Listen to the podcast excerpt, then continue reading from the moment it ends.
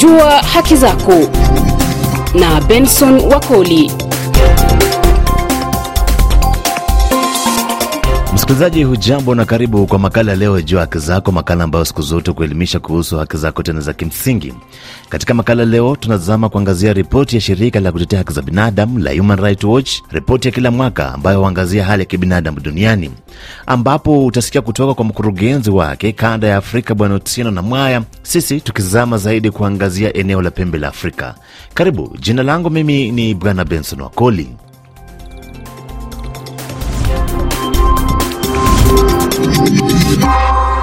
Shirika la kimataifa la kutetea haki za binadamu Human Rights Watch limetuhumu jamii ya kimataifa kwa kile limesema imetoa mchango mdogo kusuluhisha vita na migogoro kwa mataifa ya pembe ya Afrika, hasa mwaka uliopita.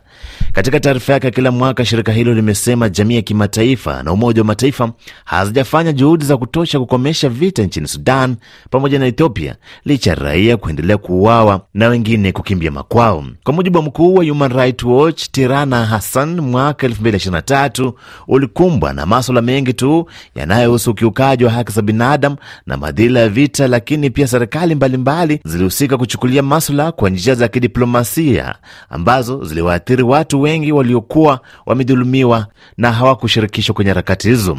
Licha hayo, msikilizaji, Kiongozi huyo amesema kumekuwepo na matumaini yanayoonyesha mwamko mpya, akizitaka serikali kuendelea kutimiza majukumu yao yanayohusiana na maswala ya haki za binadamu. Hapa msikilizaji, inaungana naye Bwana Otieno na Mwaya, ambapo nilipata nafasi ya kusema naye moja kwa moja, ambaye pia ni mkurugenzi wa Human Rights Watch kanda ya Afrika. Nilianza kwa kumuuliza Bwana Otieno na Mwaya kuhusu mtazamo wa Human Rights Watch eneo la pembe ya Afrika hadi kufikia sasa. Pembe ya Afrika kuna haswa mambo ya vita sana sana vita za wenyewe kwa wenyewe kama kule Sudan na Ethiopia, na pia kumekuwa na hali ya hatihati hati kule upande wa South Sudan, na sana sana kwa, kwa wakati huu ile mambo tumezungumzia kwa undani ni Sudan na Ethiopia. Kule Sudan, unajua kumekuwa na vita ikiendelea kwa muda sasa, kumekuwa na mauaji, ubakaji na uharibifu wa, wa mali haswa taasisi za maana kama mahospitali na tumekuwa tukizungumza na jamii ya kimataifa kushughulikia hali ambayo inaendelea kule, kule Sudan, lakini hawajaitika vile tulikuwa tunatarajia. Kumekuwa na hiyo um, vita ya Sudan ni kama jamii ya kimataifa imeilenga kiasi. Alafu kule Ethiopia pia vita imekuwa ikiendelea. Tulikuwa tumefikiria wamekubali kusitisha vita na wakakubaliana kuruhusu usaidizi kufikia wale ambao wameathiriwa, lakini tumeona Ethiopia na Eritrea haswa upande wa Tigray ikizuia uh, usaidizi kufikia ambao wame, wale watu ambao wameathirika. Bwana Hussein, ambayo umesema jamii ya kimataifa imeonekana kususia ama haitaki kujihusisha sana na mzozo unaoendelea nchini Sudan, bado tunashuhudia kwamba haki za raia huko zinakiukwa, raia wanaendelea kukimbia. Unahisi suluhu hapa ni nini, ama nini kizingiti kinazuia kutatua mzozo nchini Sudan? Jambo la kwanza ni makundi yote ambayo yanahusika kukubali kuzingatia haki za kibinadamu uh, wakati wa mapigano. Umoja wa Afrika kushughulikia mambo ya haki za kibinadamu na kuhakikisha kwamba kuna uwajibikaji kule Sudan kwa yale mambo yanaendelezwa na wapiganaji wa pande zote. Kuna mauaji haswa kule Dafu, Dafu magharibi, kuna mauaji ya kiholela ubakaji na uharibifu wa hali ya juu. Human Rights Watch pia inasema maswala ya mazingira yamechangia ukiukaji mkubwa wa haki za binadamu kanda ya Afrika Mashariki, swala la hivi punde ukiwa ni mradi wa mafuta kutoka nchini Uganda kuelekea nchini Tanzania, ambapo mradi huo umepingwa vikali na mashirika ya kutetea haki za binadamu kwamba utachangia uchafuzi wa mazingira,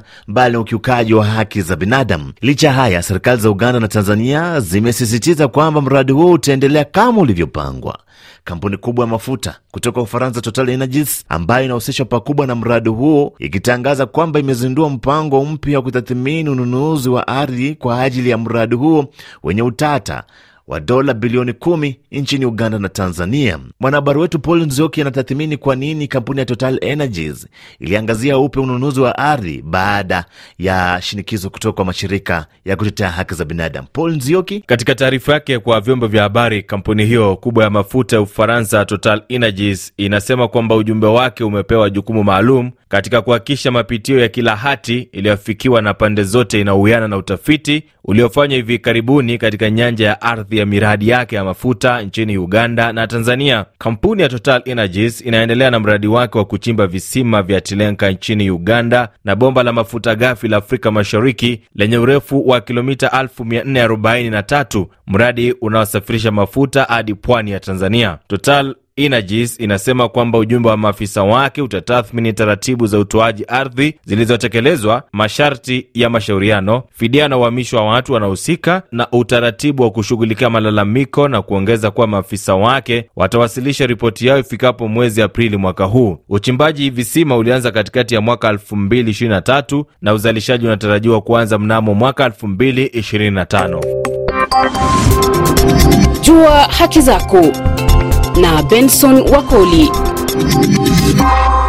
Msikilizaji, pia nilipenda kufahamu kutoka kwa Bwana Otieno na Mwaya nini hasa mtazamo wa Human Rights Watch kuhusiana na mradi huu na ni vipi wanawasaidia raia walioathirika kwenye mradi huu wa kusafirisha mafuta kutoka nchini Uganda hadi nchini Tanzania. Hilo jambo tumezungumzia kwa muda, kwa sababu kuna displacements na kuna ukosefu wa ku kulipa ridhia na pia watu ambao wamezungumzia hilo jambo kufuatwa na serikali haswa serikali ya Tanzania na Uganda, na lile kundi ambalo linahusika ni shirika la kuchimba mafuta kubwa kule kutoka Ufaransa na Umoja wa Ulaya, lakini hawaja hawajakuwa wakiitikia mwito wetu wa kuhakikisha ya kwamba haki za kibinadamu zimezingatiwa kwa wakati huo.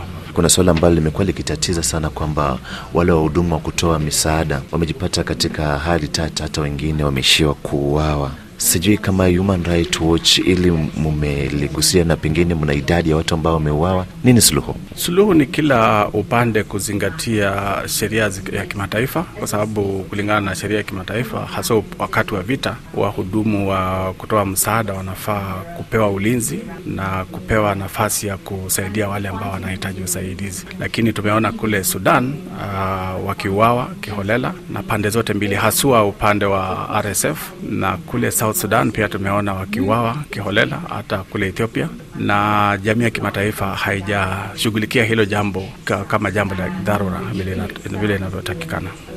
Nyinyi kama Human Rights Watch, sijui kama mmehusisha taasisi ambazo zinahusika kama IGAD, Umoja wa Mataifa, kuhakikisha kwamba zinashughulikia maswala ya raia ambao wanaendelea kuumia na kukimbia makwao? Tumezungumza nao wote, tumezungumza na IGAD, tumekuwa tukizungumza na Umoja wa Afrika, tumekuwa tukizungumza na Umoja wa Kimataifa na mataifa mengine kama United States na Europe ambayo yanahusika na mambo ya kiusalama na vita ambazo zimekuwa zikiendelea kanda hii, lakini linalohuzunisha ni kwamba Umoja wa Afrika haswa umekuwa haujakuwa ukiitika vile tunatarajia, kwa sababu hii ni eria yao, lakini wamekuwa ile tunasema very slow. Uh, wamekuwa na mkutano mmoja tu uh, tangu vita zianze kule Sudan kwa mfano, kuzungumzia mambo ya Sudan.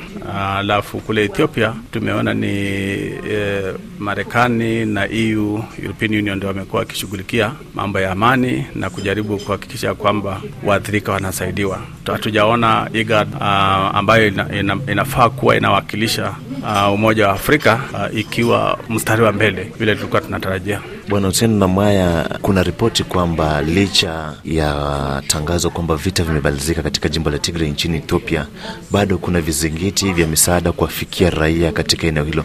Kama Human Rights Watch, hii taarifa mmeipata na pengine hali ipoje? Wanajeshi wa Eritrea ambao wamewekwa upande hizo za Tigray na ambao walikuwa wameingia hadi ndani ma Tigray wakizuia uh, msaada kufikia watu, na kwa wakati huu tumeona ni kwamba hata uh, wanajeshi wa Ethiopia ni kama kwa upande hawa wamekuwa wakizuia msaada kufika, na tumekuwa tuki tukitoa wito katika jamii ya kimataifa ya kuhakikisha ya kwamba kwa katika hali ya kivita kama ile iko Ethiopia, uh, mambo kama haya yanashughulikiwa kwa haraka. Nikushukuru sana kwa muda wako Bwana Otieno Namwaya. Asante.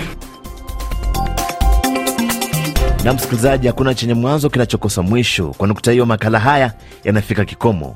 Imekuwa fahari yangu kuungana nawe kwa makala ya leo. Shukrani za dhati kwa Human Rights Watch kwa kufanikisha makala ya leo. Jina langu mimi ni Bwana Benson Wakoli, akikujalia Mwenyezi Mungu na anijalie pia, tutaonana tena kwenye makala yajayo ndani ya idhaa hii ya RFI Kiswahili.